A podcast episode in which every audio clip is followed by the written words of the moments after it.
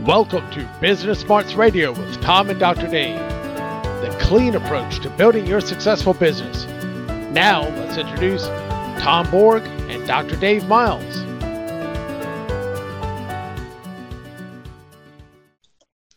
Welcome to Business Smarts Radio with Tom and Dr. Dave, where we bring you the clean approach to building your successful business. And when I mean clean, we're not talking about Spic and Span and dust mops. This podcast is all about the acronym CLEAN. So we bring you things dealing with communication, leadership, engagement, and no drama. Absolutely, and no drama. So today's episode, we're going to talk about how to get to know and understand the people that are on your team better great ideas. Some of the times we have a little bit of hard time really getting to engage and know we hey bill hey joe hey sue hey karen how you doing? Oh great. Really light just kind of coffee talk real brief. You say hi. You might you know, know a little bit about them but really are you able to know your team better engage with them better and really be able to connect on a little bit deeper level so that way you can really get the most out of your team and get the most out of working on a team and so today tom tell us a little bit about some different ways it might be unique maybe a little bit different and maybe not all necessarily appropriate in every situation but some ideas that we could that the listeners can take back to really get to know and understand their team better sure dave certainly one of the things most business owners want to have is some type of a dividing line between their position, who they are, and their employees. They don't want to get too close. Understand, understand that. Question is, what can we do as a business owner or a manager to develop that trust and rapport? Help that person feel like they're really part of a family, a business family. And one of the things we talked about earlier in our, our preparation for our program today is some of the things a business owner or his team can do to create that kind of atmosphere. So, one of the best things I can think of is just get to know that person more in, in an individual basis. What kind of family do they have? Uh, what are they proud of that's back home? I mean, are they, what are some of their hobbies? What can we do to get to know more about that individual? And that can come through some simple questions over a cup of coffee. Like one of what's one of their uh, children's names? Uh, what are their activities that they're involved in? Uh, getting to know the people on a more personal basis just helps open up more trust and rapport within an organization. So that's one of the first places to start. Now, something else I'd like to mention, some sure. kind of different approaches, is if you got a team of people, why not take them out to a ball game? Or take them out to breakfast you know, but two or three people. You don't have to take your whole team, but take two or three people at a time. But just have some one-on-one or one-on-two time with them, and and start to develop that opportunity where they can open up a little bit. You can open up a little bit about who you are as human beings, and this starts to create this bond. This really starts to create uh, a connection, and that's what people are looking for. One of the things they're looking for in today's workplace is to feel connected to the organization, to feel that they really are part of an organization that they belong to. No, I would agree with that. And like you mentioned, that there's a lot of folks because maybe they're very analytical, maybe just you know, or just they're very driven in their mm-hmm. approach. And like you said, they don't have time for the people end of it, or maybe they've got burned before. So maybe it's one of those things that you know, the farther away I can keep somebody, mm-hmm. if worst case scenario, I've got to discipline or I have to fire them.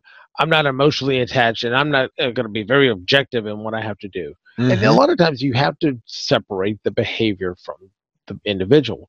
When mm-hmm. you're reprimanding behavior, you're not telling the person they're a bad person. You just the behavior is not acceptable or not mm-hmm. appropriate at that particular time. And so mm-hmm. obviously we're we say this with the preface of you have to make sure and obviously follow your HR guidelines, but it's the same thing between meeting at a conference table at 11 o'clock in the morning for a business meeting, mm-hmm. very formal, versus meeting after hours for something that's more social. Mm-hmm. Maybe like a chamber event or something. And think of those two contrasts. And that's really what we're talking about. What can you do from on one end to make a more social environment that you're not going to sit there with a list of, you know, where do you grow up? Where do you go to church? What do your dogs say? And then going down like that, that's certainly not what we're talking about. We're talking about really like I said, being genuinely interested in the person and really Mhm. connecting so you do get to know them better. One of the things that I do like, even from just a purely professional standpoint, and there are some larger companies and some smaller companies are starting to get on the bandwagon and do this, is doing your one-on-ones, doing your annual evals a little bit more frequently than annually. I know American Woodmark is just starting to get to the point where they're enacting a lot of the things you hear from David Burkus and a lot of the different uh, people that are out there that are really advocating that people need feedback, especially millennials, Mm. but everybody needs feedback a little bit more often than just one time a year. Oh my gosh. Yeah, absolutely. And so the more you can, even on a formal basis, just do those check-ins once a month, once every other week, just some kind of Mhm. small check-in all the way around. Even that is going to break the tension and get where you get to know your employee a lot more, even beyond the social. But you had a lot of other ideas as far as just on small groups or teams that you Mhm. could uh, you could do. I like the idea about the ball game or maybe uh, doing a breakfast or a lunch that's outside of the office. But what else? What other ideas did you Sure. uh, have? Well, Dave, just to mention something on that last comment you made earlier, and that is yes, uh, by spending time with them, a couple moments here, a couple moments there, uh, and doing that informal type of feedback, uh, kind of a, a way of keeping in touch with them on the goals that they've set that they're looking at working on over the course of a year. Yes, that could be a great time to just bring up some of the casual questions you could have. And there's nothing wrong with having a list. Just don't make it sound like a list. But yeah, what about uh, what's the name of their dog? Uh, what uh, where do they go to high school? Where do they go to college? They went to college. So to have that type of information in your mind after you've had a chat with them, just getting bits and pieces as you go. That's great. That's a great way to build that rapport. Now, some other things could be, how about this? Uh, say, hey, listen, I coach my son's soccer team. Would you like to come out sometime to practice with us and help out? This is a great way to find out how this person uh, is outside of work, and it gives them a chance to maybe uh, shine a little bit in their ability to to coach uh, a youngster or two. So that's that's that's different. Okay, that's Yeah. different. That's not like your normal situation. Uh, something else you could ask them to do. Is say, hey, how about this? As a team, we're going to head down to the soup kitchen next Christmas morning. Who wants to go? Okay. Right. Or it could be a Saturday morning. It doesn't have to be a holiday. But the fact is, to get them outside of their comfort zone with your team or two or three of people that want to go down there together. And now we're experiencing something completely different. And this is where bonds start to create be created because when we start to do things outside our comfort zone with other people who have not done it before either, you know, they're team members, it creates a unique experience. And you know what? When they come back from that soup kitchen, they're going to be just that much closer because they've experienced something that it has expanded their comfort zone and they've done it together. So that's a couple things that we can do. Uh, what are some other things you can think of, Dave, that we could suggest to our listeners today? Well, I like to look at a, a couple things. I wanted to, like said, go back and comment on one. Mhm. One, always be cautious on how you come across because a lot of times we're talking in the Mm. context, you and I are talking in the context, of course, of you generally want to get to know the person. You really want to kind of uh, create that bond so you can really just enjoy working together, eh, be more productive, and really be able to get a great cohesive team that works together. Fantastic Mm-hmm. Couple of cautionary points. You don't want to come across as, hey, come out and I expect you, I expect. Now, what you say and what they hear and read into it sometimes can be mm-hmm. different. So, for example, mm-hmm.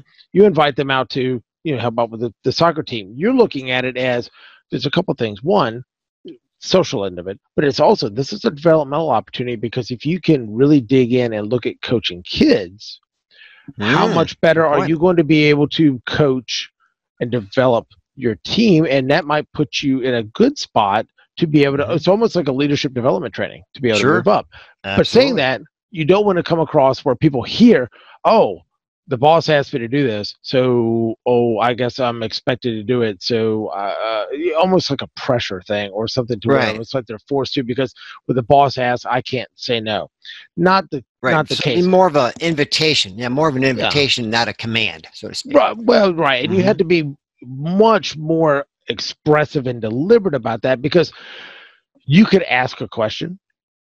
And I heard this. I heard John Maxwell talk about this before. I heard Marshall Goldsmith talk about this before. Well, they meet with the, and they work with a lot of really high level people. And for example, Mhm.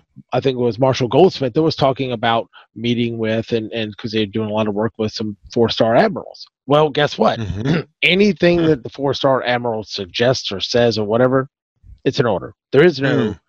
You know what I Oh, mean? I, there is Right. no I think or I should or I- how you and I are talking about it, meaning it coming from that Mhm. high level. There is no if you want to. It's people look at it as a, as an order, as a command. So you just have to be very cognizant of that. But saying that, one thing I Mhm. did love is when you talk about maybe going to the soup kitchen or maybe having everybody that's there on a Mm. voluntary basis work on a habitat build. And if you don't want it to be voluntary, here's the That's- thought. It's gonna there is some impact to the business. So you have to look at that revenue and, and where you can maybe bring mm-hmm. part timers in or where you can do something there. And you may not be able to, but let's just say for argument's sake, there's a holiday or there's something we're gonna take this day Or weekend. or weekend and say, look, we're going to make this a work day. And you can do it two ways. We're going to, you can volunteer sign up. We're going to come to the soup kitchen. We're going to come to a habitat build. We're going to do something like that, which I think that's an outstanding way to, Mhm. to do team building and really Mhm. get to know people and do something great in the community as a, a local habitat build, volunteering for that. Mhm. But if you really want everybody to do that because you are doing it as more of a true team building thing, then consider maybe doing it on a, a regular work day. And then, like, yeah, this Sure, is going to be tough. possible, But yeah. you know what? You let your customers know we are taking the day off to serve our Mhm. community. You know, Sure. it's going to be an interruption. It- maybe once a year, twice a year, but it's something to where you're not Mhm. just closing down business, but you're letting people know that you're also you're working on team building, but you're giving back to the community as well. Just a thought.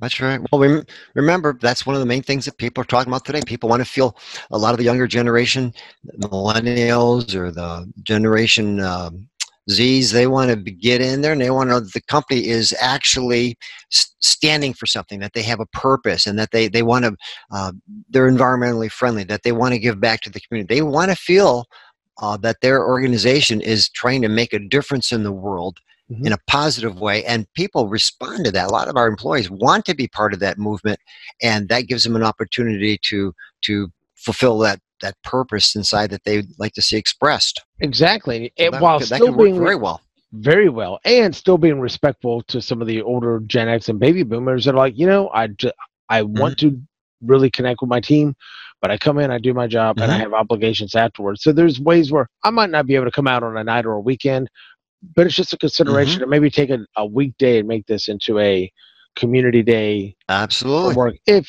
if Or even a half a day. a half, a half day.